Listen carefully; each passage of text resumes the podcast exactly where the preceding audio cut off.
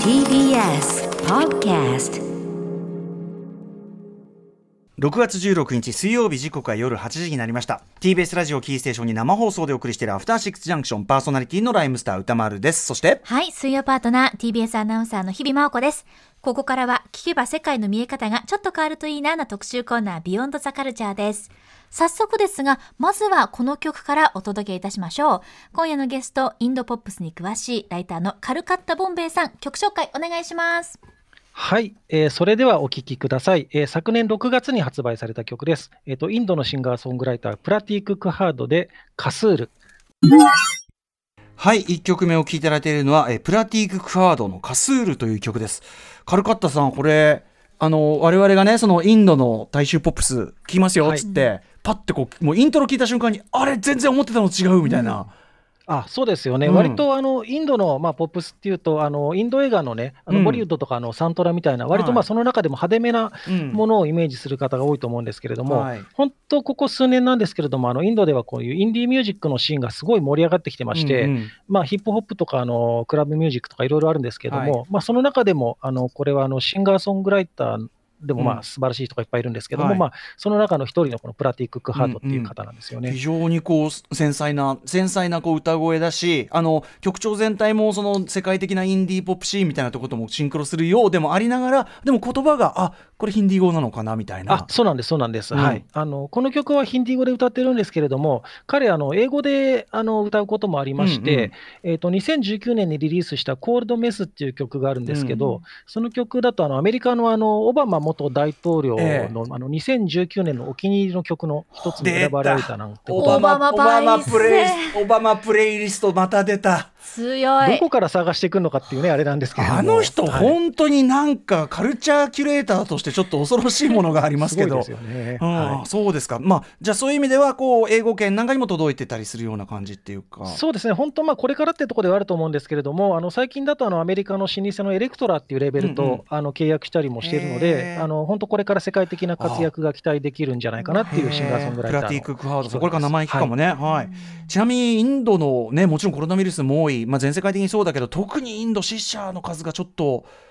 どういことになってて。そうでしたよね、はい。はい。あの本当に日本でもあの大勢の方亡くなったっていうニュースあの大きく報じられてましたけれども、ちょうどこの曲、昨年の6月のリリースということで、うん。ちょうどミュージックビデオを作っていた時期が、ちょうどあの1回目のインドの全土のロックダウンの時期にうんうんうん。当たってて、まあ、本当にあのまともな撮影ができないっていう時期だったんですけれども、あのそこを本当、アイデアとかで乗り切るっていうのがですね、うんうんうん。あのインドのたくましさみたいなのがありまして、うんうん。この曲のミュージックビデオをぜひ見ていただきたいんですけれども、はい。あのファンの方とか、それから音楽仲間の力を借りて、こうパソコンの、ね、こうカメラでうんうん。撮った映像をこはいうつなげて一つの作品にしてるんですけども、モートミュリモート制作というかそうそうそう、そうなんですよ。で、それれがなんかすっごいしびれるんですけど、うんうん。こう例えば、あなたの初恋はどんな感じだったとか、うんうん。あのあなたの一番辛かった失恋はとかっていう、そういう質問に対して、こううん。いろんな人がそのリアクションというか、表情をね、うんうんうん。見せるんですけど、それをこうつないで一つの作品にしてて、へー。もう本当、それだけっちゃそれだけなんですけど、うんそれはすっごい、そう、なんてうん。胸を締め付けるようなね、はいものになっていて。はあなんかでもすごいこうなんかそのボリウッド的なというかねそのインド映画のああいう味付け濃い感じ。まああれはあれでいいけど、はいはいはい。なんえかそれとは違う本当に繊細なこう表現っていうか目線。ね。あ当たり前だけどねそういうやっぱりこういう表現もあるんだっていうね。そうなんです。本当にあの、意外と皆さんが知らないところで、あの、うん。すごい面白いシーンが、うん。あの誕生してるんだぞっていうところでして、まあ、うんはい。本当にこうシンガーソングライターとかってなかなかあの、うんうん。日本だと全然、まあ、世界的にもそうだと思うんですけど、うんうん。紹介されないと思うんで、うんうん。そんなわけでちょっと1曲目に選んでみたんではい、すけれども、い。やカスールも素敵でした、ね。そして改めてあのあのあのオバマ恐るべしってもう一回 どこで調べてはい。ということで改めて言ってみましょう。はい、今夜はこんな特集です。ボリウッドだけじゃない。今世界で一番面白いのはインドポップスだ特集。今日ねあの紹介のところでもかかったこのディバインさんのこの曲もめっちゃかっこいいから、ラップとして普通に。これもインドのうんインドのヒップホップですよとねですよね。はい、アジア各地の良質なポップミュージックを紹介する不定期企画 Asia Music Junction シリーズの今回最新回ですインドの音楽といえば、まあ、先ほどからお話にもありますようにカレー屋さんでよく見かける派手なダンスでおなじみのインド映画のサウンドトラックが思い浮かぶという人多いかもしれません、まあ、それはそれでねもちろん一大そのものすごいメインカルチャーではあるんでしょうけど、うん。はい、ただ近年ですねインドのインディーミュージックシーン着実に変わりつつあるということなんですね、さあということで本日はこのね特集を案内してくださるのはインド音楽に詳しいライターのカルカッタ・ボンベイさんです。改めてよろしくお願いしますはい、改めまして、こんばんは、カルカッタ・ボンベイです。よろしくお願いします。さあということで、えー改めてカルカッタ・ボンベイさんのご紹介日比さんからお願いします、はい、ご紹介します。1978年生まれ、学生時代にインドを訪れたことをきっかけに、インドの音楽シーンに興味を持ち、ブログ、アッチャーインディア、読んだり、聞いたり、考えたりを解説。インドのインディーズを中心にインドのカルチャーや世界中に出没している謎のインド人占い師ヨギ・シンについて調査執筆されています。これもすごく気になるんですが、これまでには雑誌「ポパイ」や「スタジオボイス」「今アジアから生まれる音楽」そして映画「シークレット・スーパースター」のパンフレットなどに寄稿されています。さあということで改めてカルカッタさんは、はい。えっと、まずこのインドポップス詳しくなっていくというかいハマってったきっかけとかはあるんですか？そうですね、えっと、もともとは、えっと、1997年にあのバックパッカーとして初めてインドを訪れまして、はい。で、えっとまあ、ちょうどその時期って割とあの猿岩石さんの、ね、ヒッチハイクの旅とか、あの沢木耕太郎さんのあの深夜特急の、ね、文庫が本屋さんにに平積みされてた時代ですよね。割とあの日本人があの貧乏旅行をしがちだったうんうん。時期で、まあ、私もあのインドに行ってですね、まあ、そこでまあ通り一遍の洗礼っていうのを受けるわけですよね。そのまあインド的なものというか。そうなんですよ。あのまあ、お腹壊しちゃったり、ぼったくられたりっていうのもありましたし、うんうん。あのまあ、体の一部がないようなね、物乞いの人とかがいて、すごいショックを受けたり、あと、まあ、うん。そういうポジティブなこともあって、すっごい心の温かい優しい人とかに会ったりとか、あとはまあ文化遺産的なね、タージマハルみたいなものとか見て感銘を受けたりとか、まあ、いろいろあるんですけども、うん。その時にもう一つ思ったのが、そのまあ、インドの人たちが音楽をやったら、これ、相当すごいことになるだろうなっていう、まあ、そういう、なんていうか、うん。インスピレーションをですね、受けたわけですよ。ほうほうそれはこれなんかすごいことになりそうなこうなんかきっかけがあったんですか？見たんですか？なんか。まずその、なんていうか、そのインドの人の,、まあ、あの異常なノリの良さというか、バイタリティですかね。はいはい。あのまあ、あのどんな時でも二言目には no problem っていうふうに言う方がまあ非常に多いんですけれども、うんうん。まあ、明らかにこれ、問題ありありだろ、やばいだろっていう時でも、もう no problem。うんうん。でそれからあの、まあ、あのいきなり初対面で、はい、 friend って話しかけてくるみたいな、うんなんでお前いきなり友達なんだよみたいな、うんうんそういうですね、シャイさの対極にあるみたいな、そういううん表現、なんだろう、表現に対すうんうん。るその、こう躊躇のなさみたいなもの、はいはいあとフィジカルな面でのノリの良さっていうのもありまして、ええ。あの結構路地裏なんかであの、うん。古いもう音割れしてるみたいなラジカセで、うんうん。そのヒット曲みたいなものをかけながら、うんうんあの子供たちがあのガンガンに踊ってたりするんですけども、ええ。もう全員マイケル・ジャクソンみたいなんですよ。踊りのレベルも高いと。いうまあす。割と割とこうすごい踊キレッキレなんだ。うん。そうなんですよ。ええうんうん。で、なんかだから本当にこの人たち、あとまああのもう一つ、これ、まあ社会的には良くないことなんですけど、インドってすごい格差社会、うんうん。まあ今もそうですけど、えじゃないですか。えうん。であの貧富の差もあるし、カーストっていうものもあるしね。うんうん。でまあ、もちろんこれ改善すべきことなんですけれどうんうん。も、あのまあ、我々の好きな音楽って多分レゲエとかヒップホップもそうですし、あのブルースとかファンクとかも含めて、うんうん。そういうあの逆境が素晴らしい音楽を生んだみたいな歴史ってありますよね。うんうんだからそういうところも含めて、すごくそのいい音楽が生まれる素地があるんじゃないかなって思ってたんですけれどうんも、はい。ただまあその頃あの実際にこううん街で流れてる音楽とか、インドで聴ける音楽の選択肢ってもう今かかってるみたいな、これ当時、本当にあの流行ってた映画のうん。ラージャ・ヒンドゥスターニって曲のうん。テーマ曲なんですけども、いわゆる典型的な映画音楽みたいな、まあこの感じだよねやっぱりイメージそうなんでするのはね。商業音楽的な映画音楽みたいなものしか選択肢がなくて、うん。本当に人が、なんだろう、その人を表現する音楽みたいなものが全然なかったので。確かにその今最新のものとしてかかってても例えばウィンドルエアとかで見てもやっぱりこういうこのノリに、うん。まあ多少ビートが効いててラップが乗ったりはしてるけどやっぱこの感じはベースですよねやっぱね。そうなんですよ、特にまあ本当、90年代はそんな感じだったので、うんうん。でえーっとまあ、それ以来ずっとね、いつインドの人たちが、まあ、何度かインド行ってるんですけども、うんうん。特にそういうインディーミュージック的なものを見つけられなくて、うん。いつインドの人たちが表現するかっていうのを、まあ、うん。たまにですけど思い出して、うん。あのネットで検索とかしてって、まあ、なんかなかないなと思ってたんですけど、うんうん2015年ぐらいから急にすごく面白いものがいっぱい引っかかるようになりまして、これはなんで2015年ぐらいからなんだろまあ、ちょっとおいおいその辺の話も、はい。あそうですね。まさにまさに。と思ってはいるんですけども、わかりました、でも確かにねあの土壌としては面白い。まああと人数が多いから。そうですよ。規模はもうね、うん。アジアの中でもまあ最大と言ってもいいぐらいですもんね、だからバリエーション豊かな中からいろんなものが生まれるということは本当はあってもおかしくなかったのにというところでまさにそれが始まってしまいましたという。そうなんですよね、うんはい。というあたりをじゃあ詳しく伺っていきたいと思います、えーインドのインディーシーン。今一体どんな音楽が生まれているのか社会的背景とともに実際に曲を聴きながら解説していただきますカルカッタさんよろしくお願いしますはい、よろしくお願いします。After Six Junction. 時刻は8時12分です。今夜も生放送でお送りしています After Six Junction。この時間は特集コーナー Beyond the Culture です。今夜はボリウッドだけじゃない。今世界で一番面白いのはインドポップスだ特集。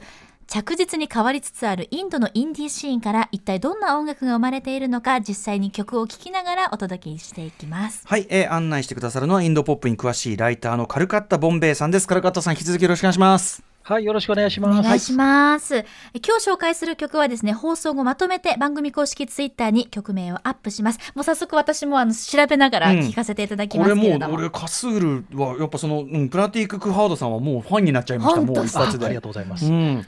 さあということで、はい。ね行ってみましょうか。カルカッタさん早速お願いします。はい、えー、とさっき、まあ、2015年くらいからあのインドのインディー音楽が面白くなってきたっていう話をちょっとしましたけれども、はい。まあ、ちょっとまあ時計の針を巻き戻して、まあ、21世紀の初めぐらいの話からちょっとしたいかなと思うんですけれども、あのインドにまあ入ってきた音楽で、最初にちょっとまあヒップホップ的な音楽うんとされたバングラっていうものからちょっと紹介したいなと思うんですけれども、はい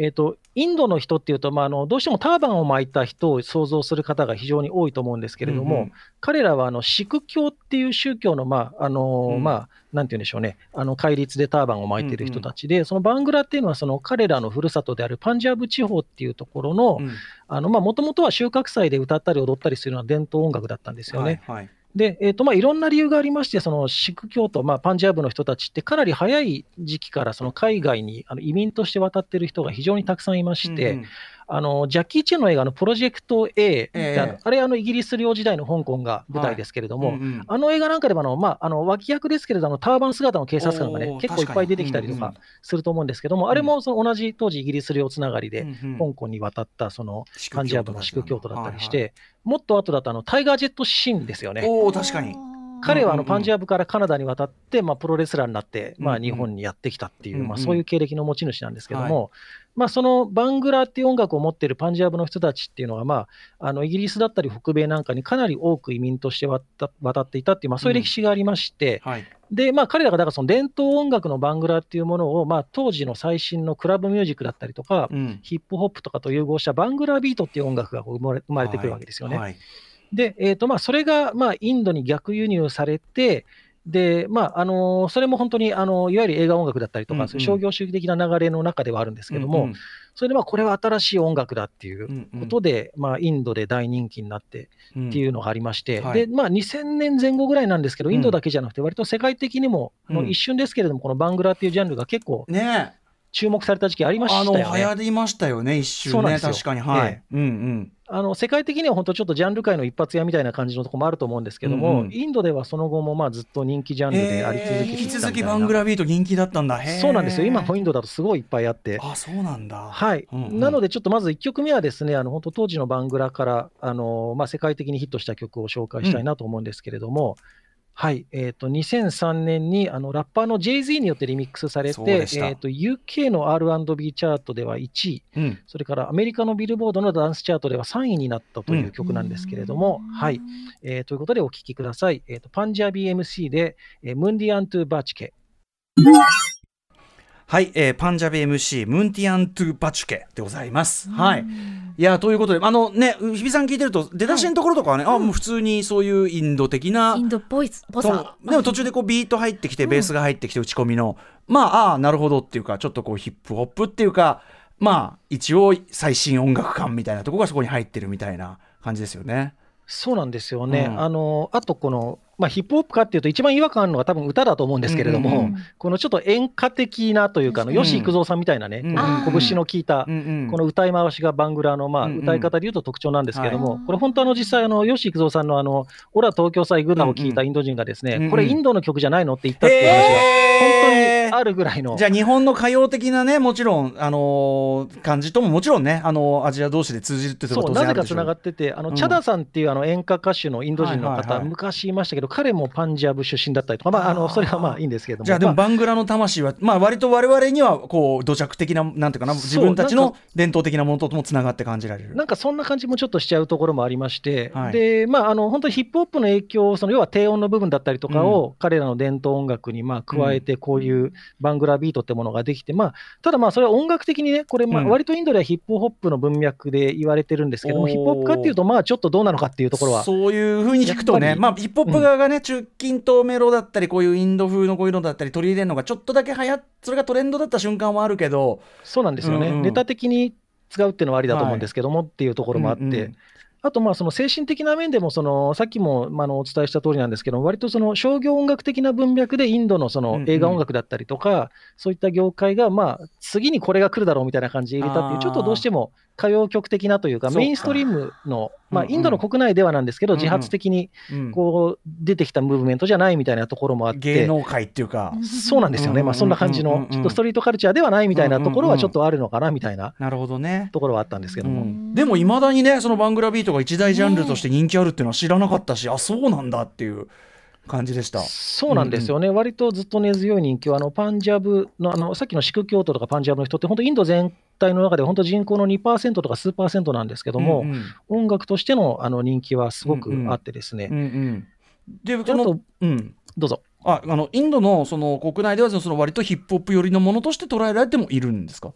そうですね、あの割とまあその音楽的な部分以外でまあ理由があるとしたら、ですねちょっとこれ、すごいステレオタイプっぽい話になるんで、うんうん。ちょっとまあ、あの話半分で聞いていただければなんですけれども、結構そのパンジャブのバングラ系のアーティストの持ってる美学っていうか価値観がですね、うんうん。本当あの二昔、三昔ぐらい前のあのギャングスター的なヒップホップのカルチャーとすごい親和性がなぜかあるっていうのがありまして、うんちょっと街相撲的なっていうか、もはい。う端的に言うともう金、女、車、うん。あとは力とか銃とか、うんうん。そういうものをすごく重視するみたいなですね。へそういうなあのカルチャーが、まあ、ちょっとうんうん。マテリアルなものをあの大事にするーみたいな。はいはいはい。で、えー、とこれ今かかってる曲かな、あのディルジット・ド・サンジっていう曲のゴートっていう曲うんうん。のミュージックビデオなんか見ると、はい。本当にタキシード着たあのターバン姿のマフィアのボスみたいなですね、はい。男が外国のマフィアと交渉の場につくみたいな、ちょっとこう、んんんなんだろうな、ゴッドファーザーみたいな価値観のミュージックビデオだったりとかして、うんうんあの本当にあの銃ぶっ放すビデオもいっぱいありますし、やっぱりだからなんかその2000年代、まあ、90年代後半2000年代初頭ヒップホップこう価値観的な。あの今、いろんな時代のヒップホップをいろんな形でインドが影響を受けてるんですけど、うんうん。バングラに関しては本当、その時代のうん。ちょっとギャングスター、うん。パーティーラップみたいなものの、うん。ちょっとあの悪さを誇るみたいなノリっていうものが割と継承されてるっていうのがあるそれとさその吉幾三が通じるそので なんていうそういうこう演歌イズムとかさ、まあ、ちょっとなんかテイストとしては一線一本つなげますけどねなんかね。ちょっと日本人が聞くと、ちょっとまあ面白いところもあるんですけど、ただこの歌い方って結構ずっと聞いてると、なんか癖になるところもあって、その声だけでひたすら上げていくみたいな。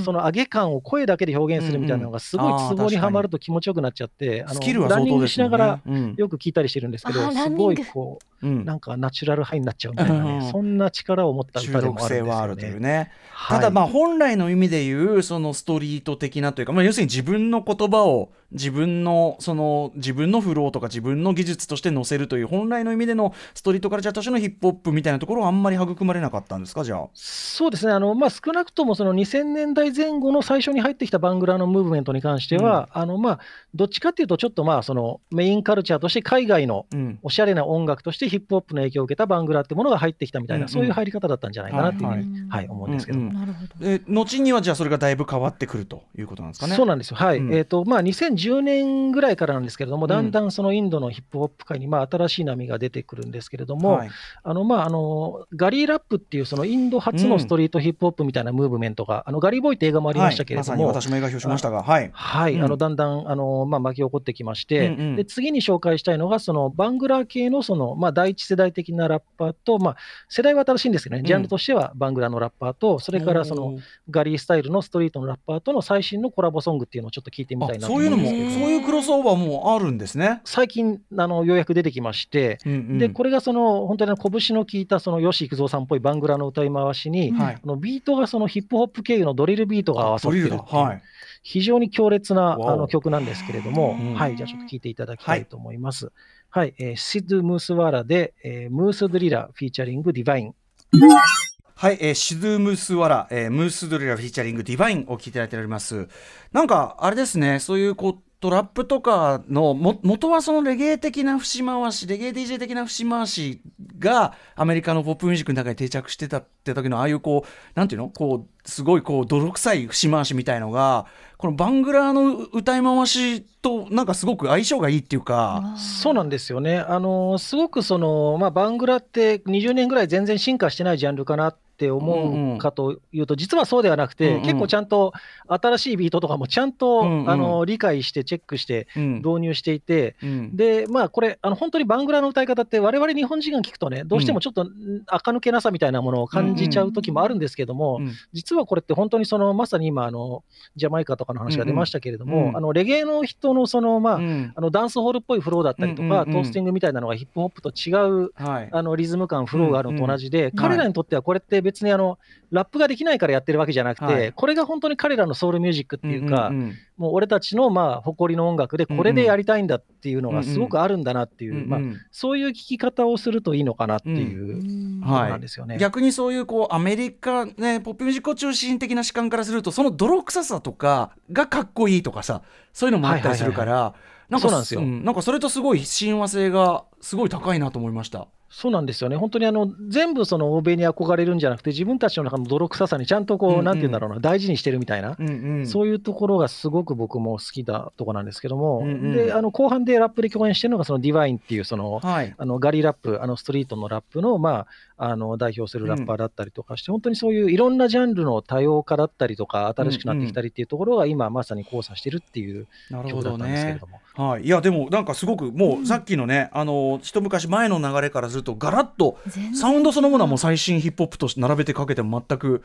もう遜色ないみたいな感じになってて、はい、はい、一気に時代の進化を感じます。はい、ということでこれ2000やっぱりこのインターネットの、まあ、普及とかそれで情報がすごく手に入れやすくあと発信もしやすくなってあと交流もしやすくなってとか、はいはい、まあ、その辺ですかね一番の影響はやっぱり2010年代以降。そうですね。やっぱり2000年前後ぐらいまで本当にあのあのネットとかがそんなに普及してなかった時代なんで、うん、本当に国内のドメスティックなあの商業音楽以外のもってもそもそも聞く機会があんまりないっていう風な段階だったと思うんですけれども、あのまあ、本当にそれ以降、経済成長、それからインターネットの普及で、うん、あの海外の音楽をもう若者たちがリアルタイムで聴けるようになった。う、あとまあ過去のアーカイブされている、そういろんなあの西洋のポップミュージックの、うん、えー、まあ、遺産的なものも聴けるようになったということで、うん、であのガリー・ボーイの,、まあ、あの主人公のモデルになったネイジーっていうあのスラム育ちのラッパーがい。るんですけども、はい、まあ、彼だったりとか、いろんなそういうストリートのラッパーたちが、あのまあ、要は本場のアメリカのヒップホップっていうものを聞いて、これは本当に俺たちの音楽なんじゃないかみたいなね、うんうん、要はスラム暮らしだったりとか、うんうん、抑圧された立場にいるっていう、そのチャンスすら与えられないっていうことの、うん。まあ、歌ってる音楽だっていうことに、まあ、気づいて影響を受けて、まあ、次々にマイクを持つその若者たちが増えてくるっていうのがあるんですよね。うんうんはい、あの映画のガリー・ボーイでもね主人公がスラム、まあ、すごくインテリでもあるんだけどでも、まあ、どうしても貧しさから抜け出せずにスラム暮らしてそこにあの観光客がこうやって白人の観光客がやってきて、でナズの T シャツ着てて、ええ、でいい T シャツだねって言ったら何知ってんの？みたいな。知ってんのじゃねえよ？みたいな、なんかあの感じがすごい切なくて。そう、うんあのすごくなんかヒップホップの普遍性みたいなものというか、うん。うん、なんて言うんだろう、あの本当にあのもちろんアメリカのね、あの黒人文化なのは、もちろんそれはリスペクトすべき大事な点なんですけども、うん、本当に世界中に偏在している、あのカルチャーだし、あのそれがなんだろう、ヒップホップっていう形でこう少し形になったみたいな、そういうで、うんガリー・ボーイって映画って本当その瞬間を捉えたっていうところがすごく、ええ面白い。すごい普遍的でもあるんですねやっぱり日本でそのそっちにあのマイクを取るしかなかった子たちの話でもあるし、はいはいはい。すごいこうあふこうあ世界でとこうねなんていうかな花開く瞬間でもあるし何くそっていう瞬間でもあるしねなんかすごい。そうなんですよ。うん。ええ。で、ちょっとバングラ系のラッパーがさっき言ったみたいに、ちょっとなんだろう、ギャングスタ系マテリアル来産みたいなとこだったんですけども、あの歌丸さんも確か当時、ガリーボーイ表であの、はい。90年代のヒップホップっぽいはい。影響がすごくあるっていうのをおっしゃってたと思うんですけども、はいまさにちょうどそういうそのメインカルチャーとサブカルチャーというか、カウンターカルチャーとしてのヒップホップだったりとか、うん。あとはその社会的なうん。置かれた階層だったりというのは、本当にまさにその90年代的なところに影響を受けるっていうはい。必然性みたいなのもあったのかなっていうところもあって。あとなんか自分たちでシーンを今今こうまさに作ってるんだっていう自負というのかななんかそれがすごく輝きの一つかなと思ったんですよね。あの誰もヒップホップで食えると思ってないけれども、やってて、うんうん、でそれでなんかこう夢を叶えたってその熱さってやっぱりその。うんうん8マイルとか僕もすごい好きな映画なんですけど、はいはい、あれってやっぱヒップホップでビッグになれるっていう前提があって、ストーリーがあると思うんですけど、うん、ガリー・ボーイはそもそもそれすらちょっと、うんうん、あのできるかどうかっていう中で、はい、まあ、ああいうストーリーがあって、で実際あとあの映画によって現実がフックアップされるっていうか、あの映画のモデルになったネイジーだったり、あのディバインっていうあの、兄貴分の MC シェルっていうラッパーのモデルになったラッパーなんかがその実際にそのスターダムにのし上がってきたりってい。うようなこともあって、っ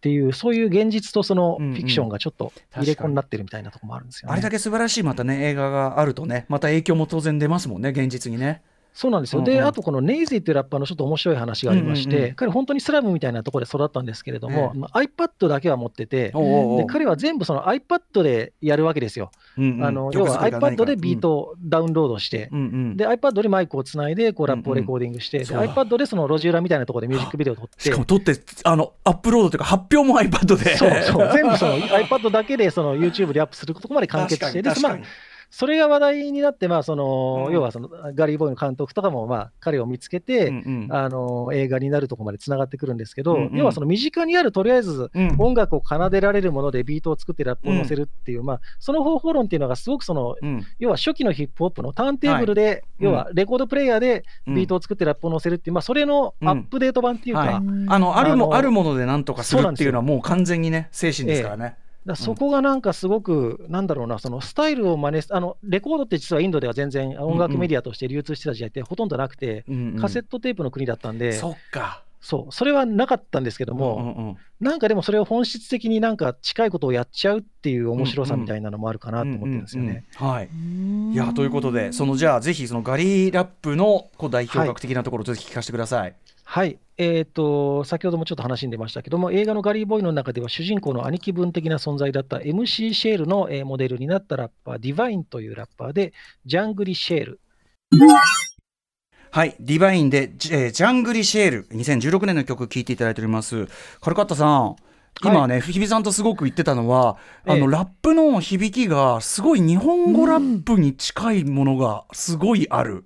そうなんです。割とあのヒンディー語なんですけど、うん。言葉で割とあのインドのヒンディー語圏の人って日本語を習うとすごくあの日本語が流暢だったり、あの鉛がなかったりとか、発音がとかもうまかったり、なんかそういうのがひょっとしたらあるのかなっていうのも、ちょっと思うんですけれども、えー。一瞬本当日本語ラップかと思っちゃいましいやた。本当に、うんなん。かそこもなんていうのかな日本語ラップって日本語ラップ的日本語的な響きが一種コンプレックスなジャンルでもあったんだけど、はいはいはいはい。なんかこれ聞くと勇気も出ますなんか。なんかそう、うん。あの特段それをあのアメリカに寄せずに、英語っぽく寄せずにそうやってるってそう。そういう。そう。やっぱその言語なりのなりっていうところを強調するやり方も全然間違ってねえじゃないかみたいな。僕は割とそっちなんであの、はいはいはいはい。すごく勇気が出るディバインさん。やっぱ俺ディバイン好きかも。さっきからあのディバインさんの曲いっぱい聴いてもこの人好きかもみたいな感じがありましたね。ねそうなんですね。彼、本当にミュージックビデオなんかでも、本当にあのアメリカに寄せないっていうか、うんうん。本当に地元のですねあのアメリカっぽい、地元のアメリカっぽい店とかを映すんじゃなくて、うんうんうん。本当に路地裏のなんか、あの普通のなんかチャイヤの親父とか、うんうんなんか第八車聞いてるおっさんとかですね、うんうんあとあのなんかうじゃうじゃいる子供とか、うんうんそういうのを映して、うんうんこれが俺のストリートだろうみたいな、うんうんうん。あの洗濯物干してあるような路地裏とかね、面白いね。そういう感じで、本当になんか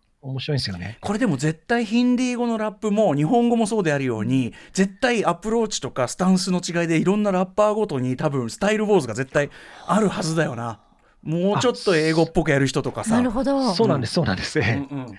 あのね。本当にあの多様性があの、うんうん増えてきてるところでもあるんですけどもね。うんうんうん。はい。いや面白いこれは。すごくでもなんかシンクロもするしうん。面白いです。はい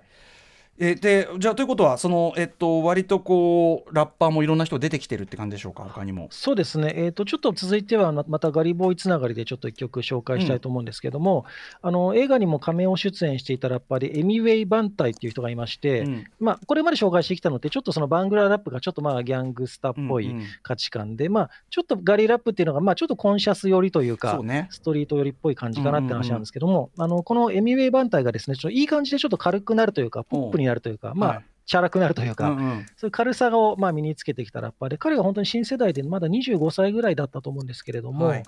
あのまあ、そのエミウェイっていうその、まあ、バンタイっていうのはブラザーっていう意味のスラングなんですけど、うんうん。エミウェイっていうのはあのエミネムとあのリル・ウェインから取ったっていう、あの割と適当な名前なんですけど。エミウェイ、はい。あそうなんだ。でこれから紹介する曲がちょっとまあいい感じに力抜けてるんですけども、うんうん。彼すごいそのラップのスキルというか自体うんうん。は本当にあってですね、うん。あの彼がどうやって有名になったかっていうと、うん。今のディヴァインもそうなんですけど、そのうん有名なラッパーにそのひたすらその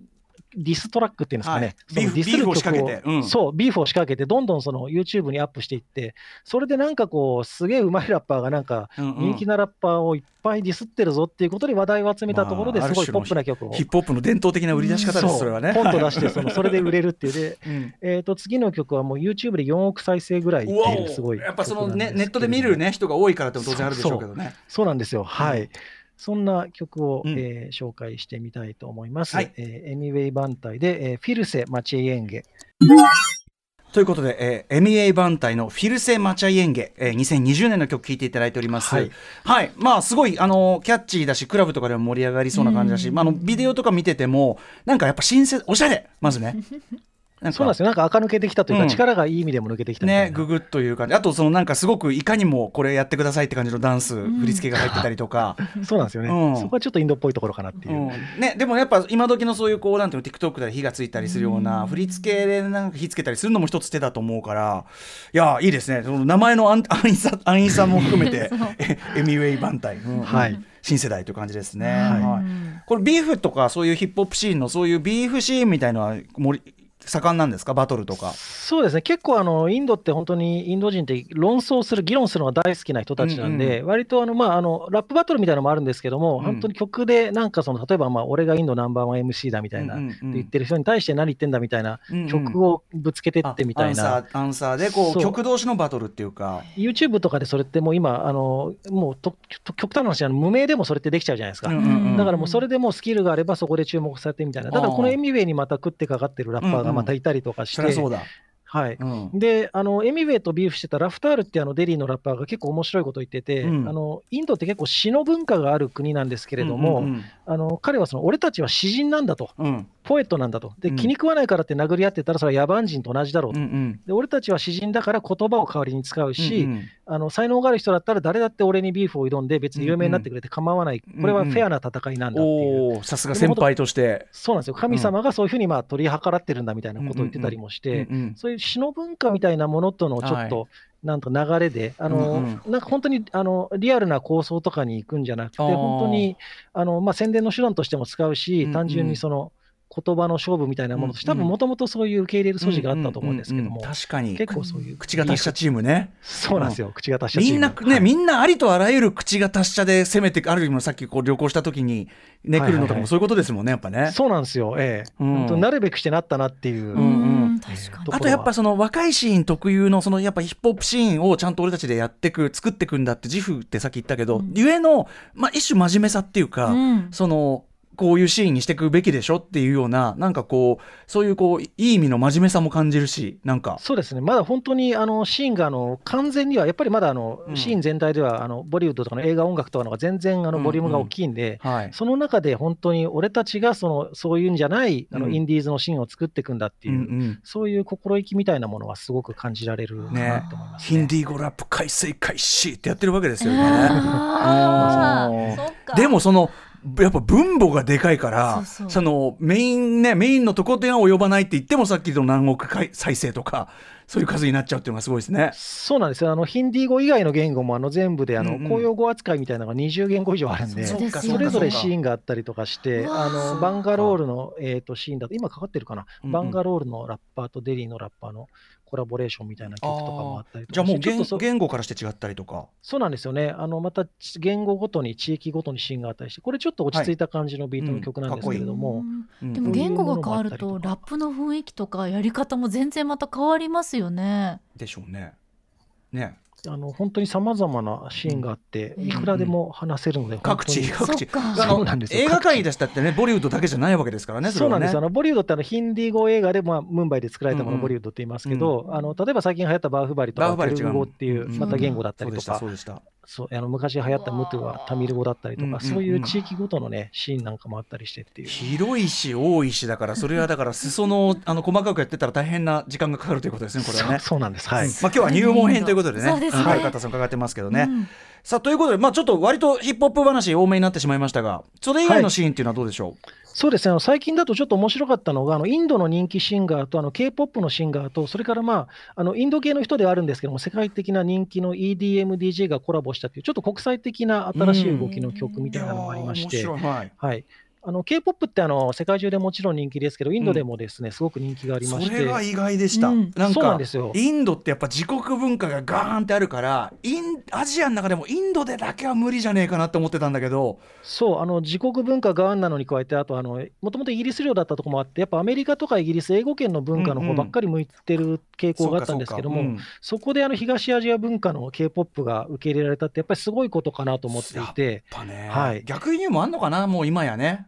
それはあるかもしれないですね。でえちょうどこの曲に関わった3人がまた結構面白くて、はい。あのアルマーン・マリックっていうその、まあ、代々インドの映画音楽を作ってきた一家の、まあ、うん3代目みたいなシンガーなんですけども、彼はあの要は古典音楽とかをベースに持ってるんですけど、あうん。のアメリカのあの名門のバークリー音楽大学に留学してたりもして、EDM とかあの R&B みたいな曲もソロでは出してたりっていう、そういうまあサラブレッド的なんだけれども、現代感覚もある、うん。そのインドのシンガーとあのエリック・ナムっていうのがうん。まあ K-POP のシンガーなんですけど、はい。彼は韓国系なんですけど、アメリカ国籍のシンガーで、うんうん。であのまあ、当然あの、韓国語も英語もできるので、うんうん。あの韓国を拠点にしてるんですけども、もう世界ツアーとかもしてるようなシンガー。それともう一人がカシミヤっていうあの、うん。インド系アメリカ人の、まあ、はい EDM 界ではすごく人気のある、有名有名。あのはい、DJ としてもすごく評価の高いシンガー、あシンガーじゃない、DJ ですね、うんうんあの。その3人がコラボレーションした曲というのがありまして、もうなんかはい座組だけ見るとわけわかんないって感じだけどわけわかんないんですよ。うんはい。どんどんな曲になってましょうか。はいはいはい。じゃあ、そのアルマン・マリックとエリック・ナムとカシミヤの、えーコラボレーションで、エコはい、えーアルマン・マリックエリック・ナムそして、えーカシミヤが参加したこの、えーコラボしたエコ聴いていただいております、うん。もうなんか世界的なチャートに普通に入っててもおかしくないような。まあ、普通に洋楽って感じですよね。あの皆さんだから英語堪能チームっていうか国際感覚豊かなねあのメンツでもあるしっていうのもあると思うはい。ただその絵面見るとそのやっぱりもうザ・インド系の方ともう東アジアっていう感じのそのうん。エリック・ナムさんとでこういうこう EDM なサウンドでってなんかこううわーなんかクロスオーバーっていうかうんこういうのが普通になってきてんだみたいな。そうなんですよね、うん。あの特にこの中でエリック・ナムとカシミヤはあの国籍としてはアメリカなんで、うんうん。その彼らが要はその音楽の道を志したときに、うん。要はそのロールモデルになるような人たちがアジア系でいなかったっていうのをこの曲のインタビューですごく言っていてあ、で自分たちがそういう人になりたいし、そのためのアジア人のネットワークも作りたいんだみたいなことを言っていて、ーうんで特に今あの、コロナウイルス以降、そのアジア系の、ね、人へのそのうん。うん人種的な偏見というか、差別というか、ちょっとちょっとそういう風潮もあるので、ええその中で、まあ、あのもっと言えばあの、エリック・ナムじゃないや、えっと、アルマン・マリックもちょっとその古典音楽の歌い方とかもできるしカシミヤも結構インドっぽい音も入れたりもしてるんで、もっとエキゾチックな見せ方もできたと思うんですけども、それはしないで、この王道のポップスで、そうかそうか。こうアジア人としてこれができるし、これをやるんだっていう、そういうことなのかなっていう。確かに。でもなんかそう考えるとそういうねアジア人差別とかアジア人に対するこうこう理不尽な暴力とかっていうのが蔓延するこの中でやっぱその k p o p とかが切り開いたイメージの転換というか、うん。それなかったとしたらもっとこうなんていうかな嫌な感じだったかもしれないっていうかやっぱあの k p o p が切り開いた道すげえなっていうのもやっぱ改めて思いましたねねパワーがあるんだっていうことを示してくれたような感じがしますはい。ね。あとやっぱそのインドシーンちょっとこれでも今日はもう氷山のっつうかなんつうか一角どころかっていうか、そうですね。さらりと触れた感じではありますが、はい。でもあのヒップホップシーンの流れみたいのはすごく外観できてすごく良かったです、なん。かあのガリー・ボーイのなんか感じみたいなのがすごいよりあのなんていうか裏付けというか理解できた感じがしましたしちょっと今後ともあのぜひカルカッタさんこのインドポップス最先端というのをぜひ教えていていただけると幸いです。あぜひぜひ、こちらこそよろしくお願いします。めちゃめちゃわかりやすかったし。いや、はい。本当にインドやっぱすごいっていうのを改めて思いましたしこんなに確立されてるのにうんうん。知らなかったっていうのもちょっとまだギャップを感じましたね、もっ変と知りたい。変化と進化もそうだけど、でもやっぱドメスティックなあれみたいなのもねちゃんとあってとかねね。面白いよね。うん。さあということで、えーあっという間にお時間来てしまいました。今日紹介した曲、えー我々ねあんまりこう知らないようなアーティストも多いと思いますがえー放送後ツイッターに曲目リストをアップしておきますのでぜひ合わせてチェックしてください、えー、カルカッタさん最後にお知らせ事などありますか？した。はい、えっ、とですね、えっと、今日お話したような内容をひたすらあっちゃインディア読んだり聞いたり考えたりっていうブログで書いていますので、ぜひ読んでみてくださいっていうのと、はい。あと最近だとあの、オーディオテクニカさんがやってる Always Listening っていう音楽情報サイトに記事を書かせてもらいました。うんうんあの今日紹介したあのアーティストなんかも触れてますので、あの月曜日にアップされたばかりなので、ぜひこちらもお読みください。それから最後にもう一つなんですけども、あのライフワークであの謎のインド人占いええ師、ヨギシンという、あの世界中に出没するですね、占い師をうん。はい、探してまして、あのもしあのこのリスナーの方で世界中でですねその謎のインド人占い師から、You have a lucky face っていうふうに声をかけられた方がいたら、あのぜひブログかツイッター経由でご連絡をいただけたら嬉しいです。なんだこの話。すいません、なんか最後にわけわかんないこと言っちゃって。すごい気になる。この話なんだ。You have a lucky face ちょっといずれじゃあヨギシンの話も、はい。ぜひすいません。よろしく。あーすごい。ないいね先に謎がかかって。恐るべし。うんはいということで本日は、えーボリウッドだけじゃない今世界で一番面白いのはインドポップスだ特集お送りしましたカルカッタボンベイさんありがとうございましたありがとうございましありがとうございまたあり。がとうございます After Six Junction.